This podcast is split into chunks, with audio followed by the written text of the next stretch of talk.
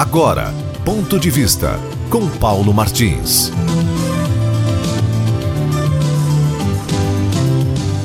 Olha, a título de esclarecimento, mas principalmente buscando emoldurar mais um exemplo para garantir prazos e conclusões de obras públicas. Esse terminal do aeroporto de Cascavel, algo que já virou novela, foi na verdade licitado, conduzido e etc. pelo governo do estado. Ok? É dele, pois, o holofote. E isso ocorreu quando a chefia do governo de Cascavel estava nas mãos do então prefeito Edgar Bueno. E mais um detalhe: a verba que possibilitou a retomada das obras chegou aqui a bordo de trabalho praticado pelo então deputado Nelson Padovani. É que a empresa que conduzia a obra acabou abandonando o seu compromisso. E daí todo o atraso e todas as dificuldades que foram enfrentadas.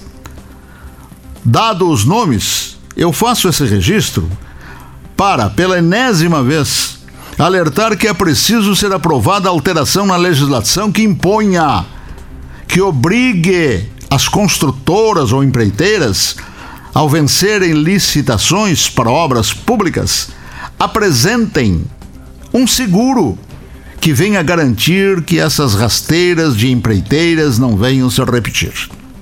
Seguro seguro em obras públicas, como é o critério correto e garantido nos Estados Unidos.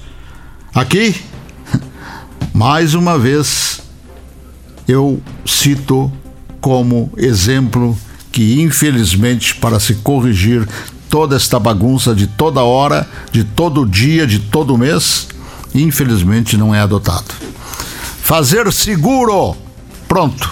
Termina o problema. Ok? É, quero dizer para vocês que o Congresso inicia discussão para adiar eleições. Seria sem prorrogar os mandatos, tá? e sim adiar. Não seria prorrogação, segundo eles estão falando por enquanto, pois os atuais mandatos vão, na verdade, até 31 de dezembro. Né? Então, ao invés de fazerem eleições em outubro, eles estão pensando em fazer em dezembro. Isso deve ser. Olha, tomara que eu esteja errado. Mas certamente isso aí é mais um três cantos, como chamam popularmente, que em se tratando de Alcolumbre e Rodrigo Maia não causa surpresa.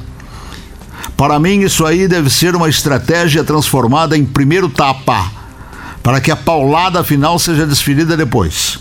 Em se tratando de integrantes de gangues como esses dois, tudo é mais provável do que impossível. E, pessoal, todo homem que é brindado pelo poder fatalmente é tentado a abusar dele. E a quase totalidade desses homens acaba praticando esse abuso, já disse o pensador. Ponto de vista com Paulo Martins.